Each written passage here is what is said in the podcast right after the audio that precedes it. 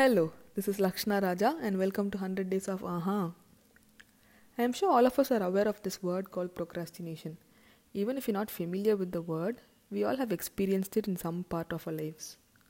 So, procrastination, according to Wikipedia, is an act of delaying or postponing a task or a set of tasks. Able to relate to it now? I am sure right now, all of us have some sort of work that needs to be done, and you are currently lacing around in Facebook or some social media where you found the link to this episode.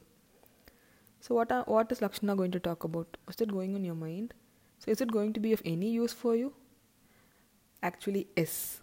I have this technique that could help you do all those tasks that you've been putting away for a long time. So, today I'll be talking about this technique, which is basically fooling your mind into doing something useful. So, it's called temptation bundling. Sounds tempting? so, this is a clever method of combining things we enjoy doing with what we actually don't really like doing. But at the same time, it is something that is really important to do. So, for example, you really want to get fit, but end up being a couch potato and sitting in front of the TV watching Netflix almost for many hours of your day.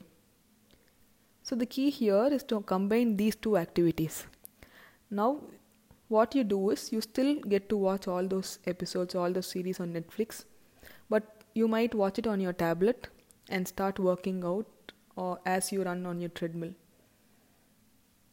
So it's pretty much like one stone kills two birds. So when you're actually tempted to watch Netflix, you got to drag yourself and start working out and be sure to be done with one episode or few episodes so that you'll be intrigued to watch the next episode which will actually make you want to or which will actually push you to go work out.